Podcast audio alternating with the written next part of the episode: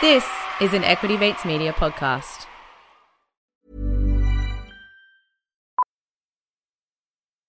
Millions of people have lost weight with personalized plans from Noom, like Evan, who can't stand salads and still lost 50 pounds. Salads, generally, for most people, are the easy button, right? For me, that wasn't an option. I never really was a salad guy. That's just not who I am. But Noom worked for me. Get your personalized plan today at Noom.com. Real Noom user compensated to provide their story.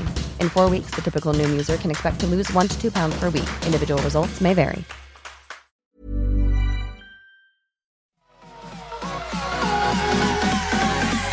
Equity Mates. I will say this about investing. Everything you do learn is cumulative. What I learned at 20 is useful.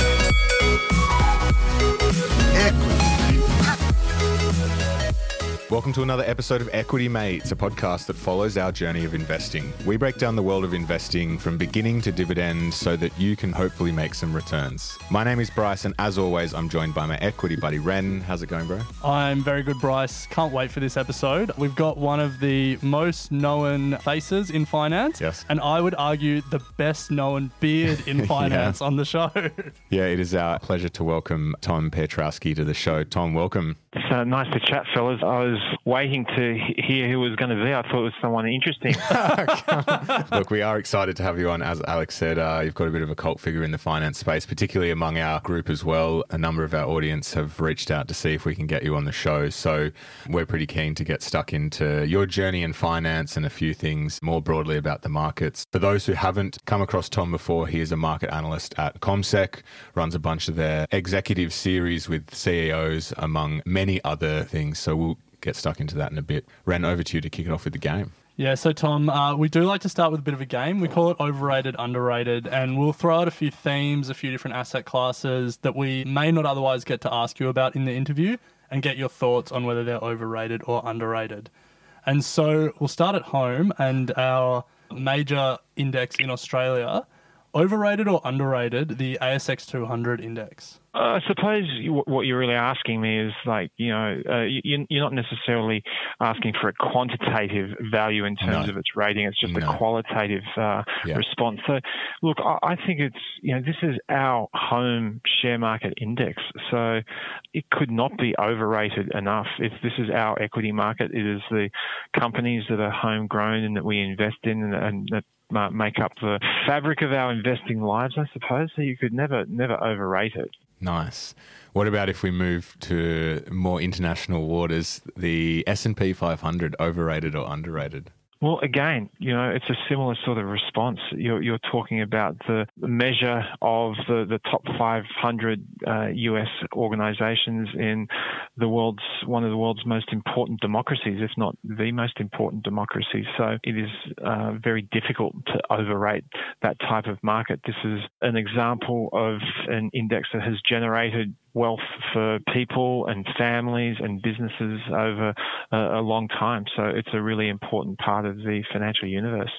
So, Tom, if we move to an asset class that is much beloved by many Australians, overrated or underrated, the Australian residential property market. It's a fascinating discussion uh, when it comes to Australian residential property because it is always on the tip of everybody's tongue. Yeah. For a number of reasons, you know, baby boomers recline like basking cats when you talk about residential property because they have so much of it. You know, uh, mil- millennials just have a per- perennial itch about, you know, when they will be able to make an impression on the property market for the first time. So it gets discussed a lot, but probably with, with, with good reason. So is there a rating in the middle? Neutral. Middling, middling, yeah, yeah. I- I- It's probably you know uh, uh, underrated as well because it's so revered in the psyche of Australian society, I suppose. Now, an industry that uh, we're both in, and one that is often confusing, I guess, for our audience, but interested to hear your thoughts. Overrated or underrated financial media? Again, it is one of the conduits by which the average person has a sense of what's going on in investment markets. So look, it, it's it's quite important uh, to as a vehicle for informing people. So it's probably underrated, I would suppose. It's all about the way that the message is delivered, uh, I suppose. And I think it's wonderful that both uh, you and Alec uh, Bryce are, you know, on this journey of trying to help people out in terms of understanding uh, more about this world. It's it's probably something that hasn't been done in your demographic, in my memory. You know, it tends to just be a much older male crew that does this. I, I used to be young when I started, but um, uh, but uh, you know, it's, it's it's great that you're doing this for uh, a group of your peers. So I would say underrated.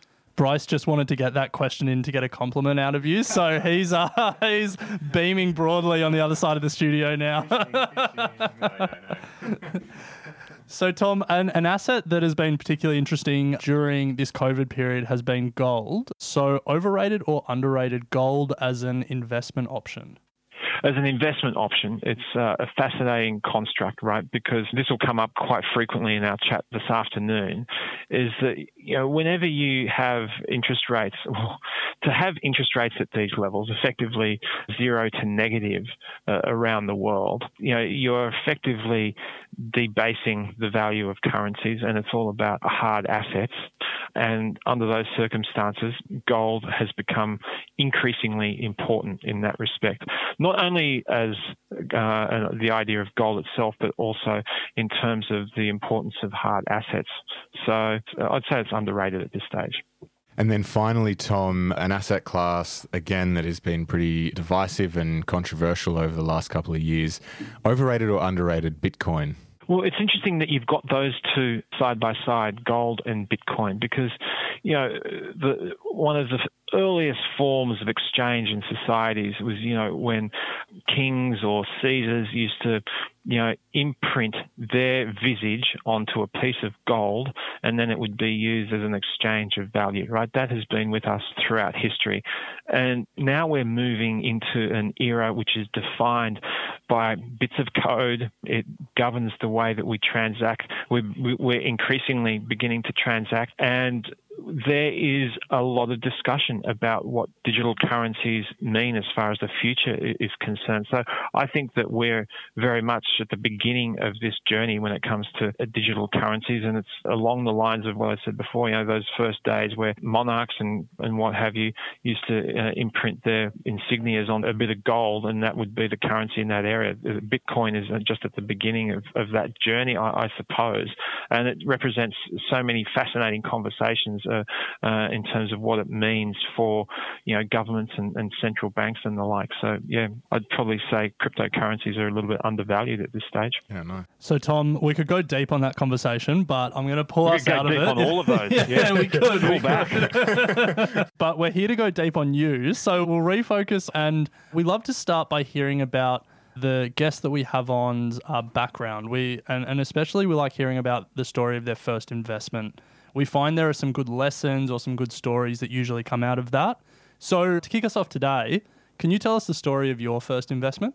Obviously, you know, you've, you've given me a, a, bit of a heads up in terms of some of the things that you'd be asking me. So I actually thought quite deeply about this, and what I was left with was the that the the relationship between time and capital, right? So when I was uh, younger, you know, I grew up in the country. You have a fair bit of time on your hands, and you know, for some reason, I just understood that there was a relationship in terms of the quality of your life between you know what you could pay for and, and what you had to sort of beg your parents for. So I was trying to get as much financial independence as possible at an early age.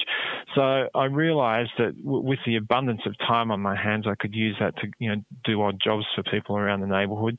And um, that would be, that they'd pay me for it. So that was good. So I, I saved that money up and I bought a lawnmower uh, eventually. And I'd sort of go around and mow people's lawns. And, you know, you'd, you'd have the jump on any competitors if they didn't have uh, their own lawnmower. So that was probably my first real investment in my own time and uh, in my own assets. Nice. I think uh, year six was when I started Leske's Lawns. Lesky is my surname. So, but then that came crashing down. Well, not pretty quickly, but when one of my mates got a hold of the flyers that I had uh, posted around my neighborhood and printed about a thousand copies of them and stuck them all around the school, um, it's it soon became a bit embarrassing that I was uh, pumping out lawns for uh, everyone and ended up doing it for my mate and his parents while he watched me on from the front lounge room. so, anyway, What kind of a savage was this? I know, I know. I Uh, ask. I are still- you uh, are you still in contact with this animal? What uh, Unfortunately, well, I don't know. You're Fortunately, fortunately, he's one of my best friends. Yeah, well, um, the thing is that look, you know, uh, and that's the thing about young males in particular. It's all about trying to bring as much embarrassment um, to your friends as possible. But look, you just got to stay strong through those episodes, uh, Bryce. So, um, and look, you know, you would have had the respect of many, many a parent around the neighbourhood. that's the thing. That's what mattered, right? yeah, and um, you know, uh, that's that's that that doesn't hurt. So, Tom, as we mentioned at the start of the show, you are a market analyst at CommSec. Are you able to sort of briefly just uh, give us a bit of a background into how you came to be doing what you're doing? It's always interesting to hear that story. So I've been here for a long time. Actually, I've been here for um, for 20 years, which is like quite chilling to hear myself say that. So that has been the bulk of my work journey, I suppose, as far as my work career is concerned. But it's been a fascinating one from from that vantage point, just by virtue of you know what you're tasked with looking at every day in terms of the investment markets and uh, talking about them and all of the events that accompany the economic narrative. You know, in my earliest days, uh, I remember being at work because I used to work the evening shift, so I'd work uh, into the early morning, and I'll never forget, and, and nor would anyone else who ever saw the World Trade Center tragedy, and just trying to you know understand that from a, a human perspective, and then seeing everything else that accompanied that was you know, so it- it's a rare opportunity that you have to be able to try and you know join all of those dots together. So that's what I try to do here uh, most days of the week. But you know, before that, I'd spent time as a trader and as a broker, and the journey of that, you know, which inevitably starts on either a trading desk or in the back office, you know, writing out trades, uh, making sure that things balance up at the end of the day. Of the day, all of those things which probably have been reduced now because of their impact on technology, but they've historically provided a valuable entry point for young people who are interested in that sort of thing because they were quite menial tasks, but important because they reinforced the values of making sure that a, a book was adequately balanced at the at the end of the day, that risk was measured properly, that uh, all of those conversations that you were a part of, you know, albeit at a very junior level, just in terms of being relied upon, but you know, you were able to populate your mental universe with um, all of those things that are the foundation of uh, of markets and risk and price and uh, all of those things. So along the way, I worked with some extremely talented and intelligent and brilliant people, and that was uh, humbling and uh, a great privilege to be able to be in that position as a young person. You know, people that taught you not only about the work environment and the markets, but also about being a decent human being as well which is not what people would um, necessarily associate with the with the financial markets. But you know, you, you spend a lot of time with with people, you know, in quite stressful environments. And you know, before COVID, you'd you know sort of be you know all around a desk, and you would you know spend more time with these people than your family. So one way or the other, they would have quite significant impact on your life. So, Tom, through all of those conversations and experience, and and through your near twenty years at CommSec, have you developed a personal investing philosophy? Look, it's not a not necessarily a personal investing philosophy, but the best investment philosophy is one where you take uh, a long-term view because under those circumstances, what you're able to do with the benefit of that time frame is you can inure yourself or inoculate yourself against the inherent volatility of markets and price movements.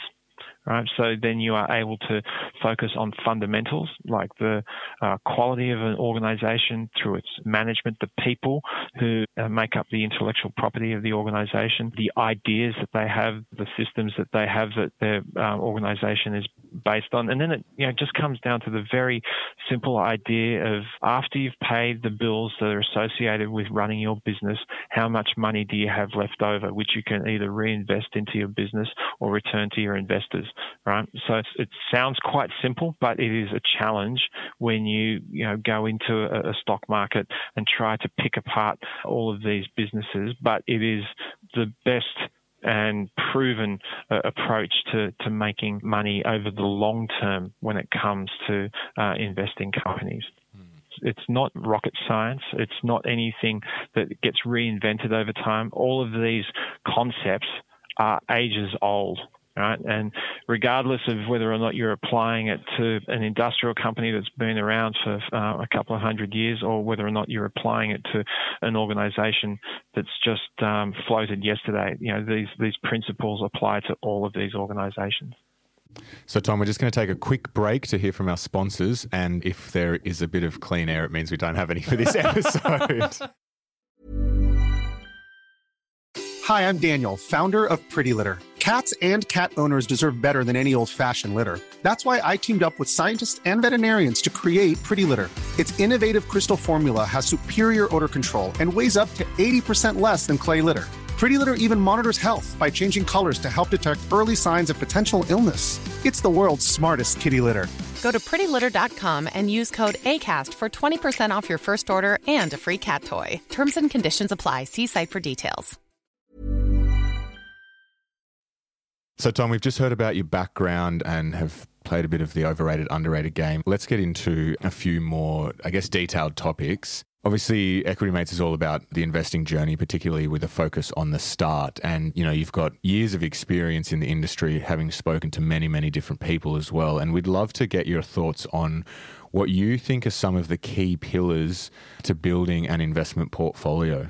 Again, when you hear people talking about the financial markets or particularly the stock market, you know, there's that element of gambling about the conversation. Do you know what I mean? Like if you had a conversation at a barbecue, you know, inevitably someone would say, "Oh, you know, it's just a horse It's- race," yeah. and um, that type of thing. And so it really comes back to trying to exact as much uh, control as you can over a set of very fluid variables, right? And so, like I said before, you know, the the most important variable is time.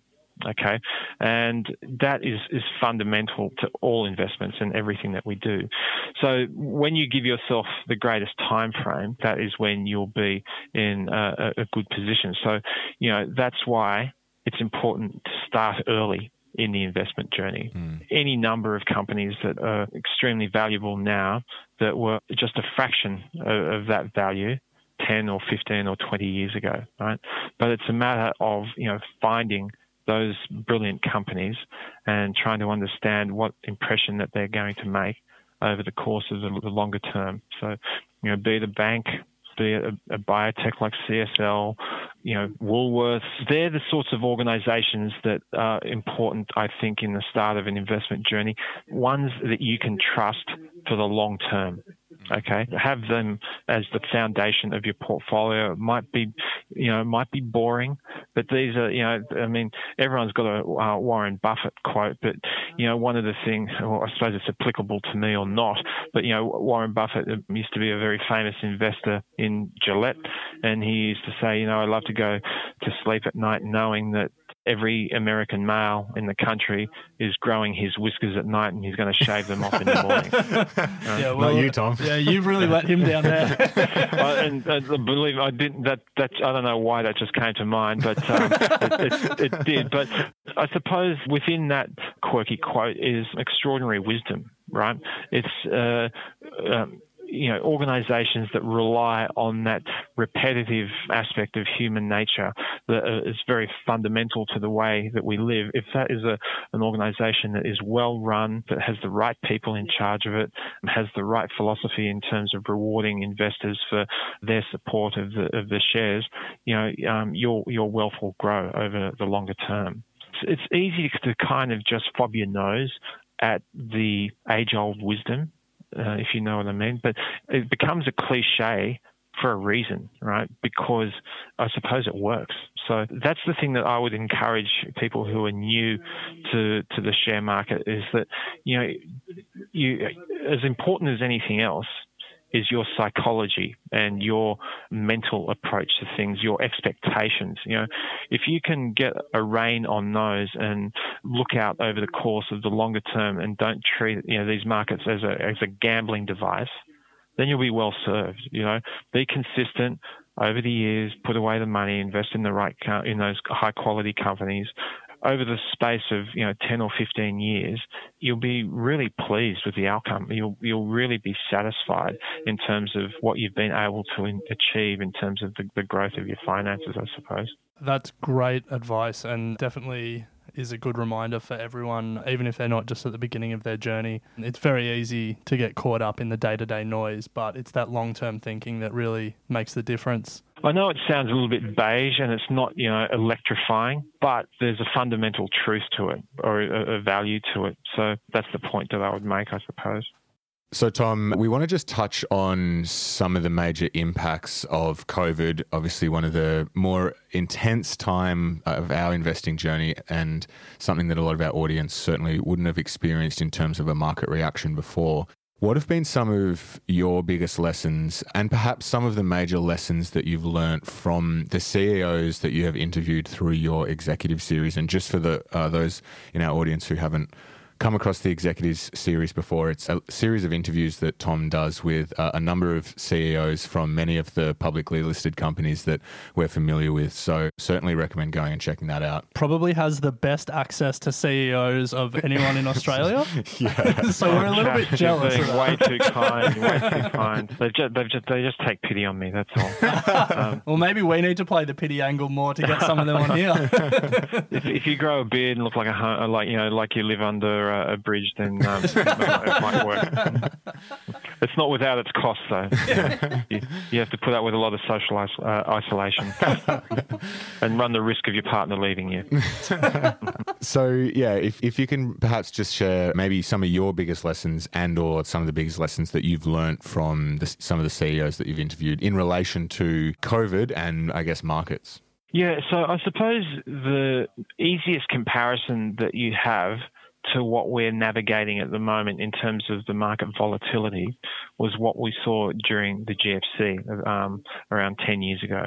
So that uncertainty is on a similar plane. The difference, obviously, being that one was a financial crisis, but not just a financial crisis, one where the heart of the banking system was under threat from a range of issues. But the fact that you know you you had a liquidity issue, you know, in medical terms, it was like the financial markets were having a heart attack and you know things had to be done extremely quickly to reassure investors. But not only that, to just make sure that the financial corpuscles in the economy were being fed the way they should be by central banks, governments, um, and, and all that. So that's what we saw in the GFC that was important because it gave us some form of a playbook when it came to the impact of the pandemic. But the obvious difference is the fact that this was a health crisis that had then created a financial crisis.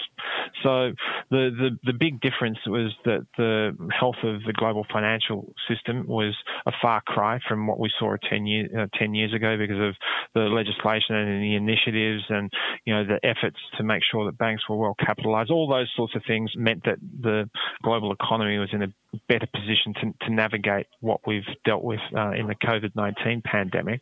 But still, the uncertainty in terms of managing a pandemic, that is without precedent. Mm-hmm. Um, and I think that expression, you know, I don't think we've ever heard the word unprecedented used more in human expression than we have in the last nine months. So what you understand when you're able to compare the, the two events side by side, I suppose, is the need to act quickly on the part of governments and central banks, the, the need to speak lucidly and with authority when it comes to you know um, central banks and governments and the various authorities that you know represent an important part of the fabric of the, the financial landscape.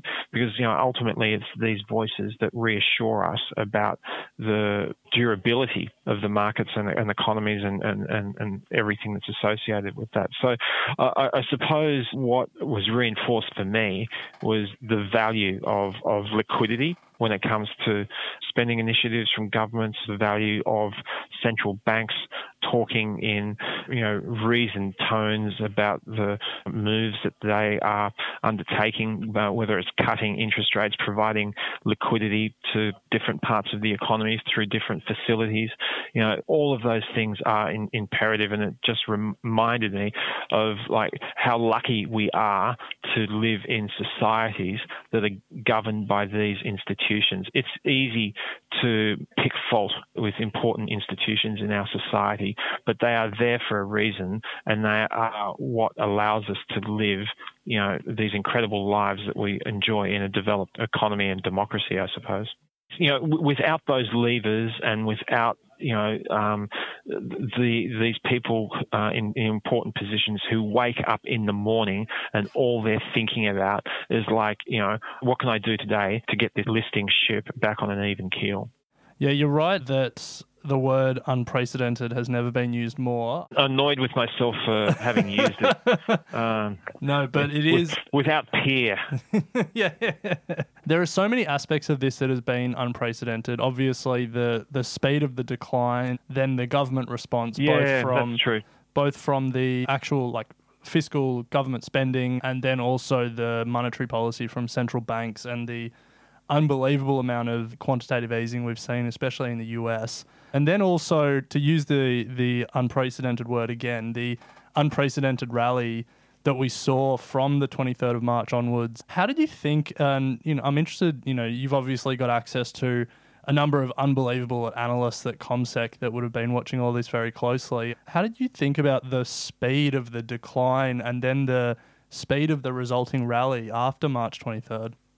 It took your breath away. It really did. I mean, that sell off that had our own market down by 40% at, at its worst levels, but those moments where you are seeing, you know, the structure of whatever it is that you're in, you know, start to bend and behave in ways that are unfamiliar and uncomfortable it'd be like a you know being on a roller coaster where your safety harness feels like it's coming undone. You know what I mean? It's it's it's that kind of feeling where you think, okay, this is now at a bad stage, right? And um, you kind of there's there's there's almost something in our nature that expects uh, something to come to the rescue. Does that make sense? Yeah. yeah, yeah. I think at that point, when the market eventually got traction, it was a, a combination of things.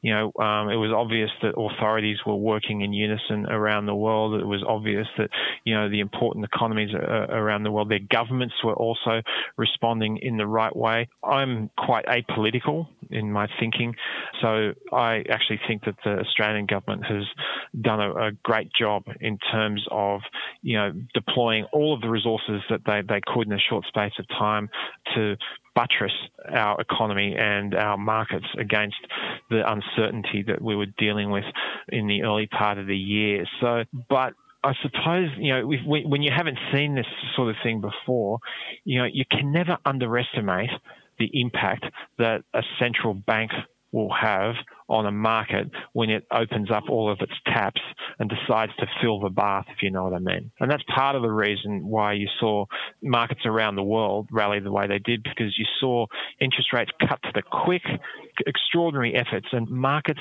just love that sort of liquidity. So, you know, to, to be down by, you know, what is it, six or eight percent uh, or whatever it is today in year to date terms, having been down by about uh, 40 percent and not knowing so much uh, several months ago, that's that's a bit of a triumph, and it's really again a testimony to the, the way that um, economies around the world can organise themselves and work in unison with institutions, and you can't underestimate that. Mm. The, the, that is that that's the foundation on which uh, these markets are built. These are the foundations upon which you buy something and you can expect the value of whatever it is that you buy to still be there many years down the track. They are all philosophically linked. So, Tom, in terms of the long term impacts of COVID on the markets, you know, the markets have absolutely rallied, and uh, it's a little hard to understand how everything is intertwining with the central banks and the impact that that's having on the markets. Yet, we're seeing some pretty incredible economic or underlying economic data that just doesn't correlate with how the market is performing. In terms of, yeah, the, the long term impact of COVID, in your view, will we return to, you know, the industries of old, or are we now seeing a complete shift in industries that will thrive longer term and industries that we essentially really need to steer clear of? That's a great question, Bryce. And this has been a common refrain around the themes that have been pulled out of the, the pandemic. Nothing new has necessarily emerged as a uh, as a trend. What you have tended to see is an acceleration of ones that have been either in the background or reasonably prominent in, in the foreground. It's just meant that those trends have been accelerated with uh, some pretty breathtaking speed. So, you know, the most obvious part of, of that picture. If you uh, if I'm to use an analogy that you can see, you know, the uh, fundamental to the industrial revolution was the way that you had the railroads built around countries, uh, uh, you know, be it America, the US, Europe, um, whatever. They they were the linkages that allowed economies to, to, to grow in part. Okay, so to use the digital equivalent of that, you know, uh, since the late 90s, we've had the equivalent of those railroads built in digital terms but you can't see them. You can kind of uh, understand them in terms of the way you transact. You, you know, um, today you, you get your phone out, you order a pair of uh, Converse high tops from your favorite shop in, uh, if it's, you know, it might be down the road or it might be in Chicago. And then a couple of days later, it turns up on your doorstep, right? Um, the technological infrastructure behind that has been built, you know, over several decades right? Um, but we're now at a point where it is commonplace. That's just like the, the fabric of, of, our lives. But then, you know, that all has to be driven by something. So, you know, Amazon Web Services, Alphabet, you know, they provide the, they're the sort of organizations, Alibaba, you know, they, they all provide the spine for the way we live our lives in, in that respect. So, you know, th- those organizations have become further entrenched in that respect. But then you've had, you know, a whole bunch of, uh, of other organizations who have been able to uh, build a digital technological footprint for their organizations over recent years. And that investment has been rewarded because uh, as we have been separated each other uh, from each other and isolated, uh, but we've still been able to function with our, our, with our devices. You know, these organisations have been able to, to, to flourish in in that respect. But you know, that's one thing that we kind of know about. But we are in the midst of another important investment thematic that collides in a couple of ways. You know, ESG investing which is you know based on a more ethical approach to, to investing in, in industries that are sustainable on a you know a, a variety of levels, but it really speaks to our humanity. You know that's that's an important trend that continues to, to gain pace and has been you know in, increasing in its prominence. And the, the other important theme I think is one of you know the decarbonising of the economy. We've only just started uh, in that journey, and that will be an important important theme that continues to play out over the course of the next century as an imperative. So there will be many opportunities from an investing perspective to capitalize on that idea. Yeah, there's a lot of uh, really interesting and really big themes. We're just going to pause here quickly for an ad break, Tom. If listeners hear a bit of dead air, again, it's because Bryce has been unsuccessful in trying to sell Equity Mates to sponsors. All right, so Tom, we've just covered off on COVID, both what what's happened this year and then some of the potential longer term impacts and implications of COVID. We've mentioned a couple of times that you host this executive series where you speak to some of the biggest CEOs and executives of publicly listed companies in Australia. And for people who maybe aren't familiar with the show and they want to go and uh, review some of them, I want to know do any of those interviews particularly stand out for you? Do you have any that last in your memory as maybe the best CEO you've interviewed or the, the best interview you've had with one of those executives? I suppose it's like uh, asking, you know, who's your favourite when it comes to your children. uh, so, what I think is remarkable when it comes to to uh, these individuals is that you know they are so devoted to their lives as corporate leaders. The the fact that you know every waking moment is uh, is devoted to building a better organisation and their passion from from that perspective. That's the sort of thing that really interests me. You know, the commitment at, at so many levels.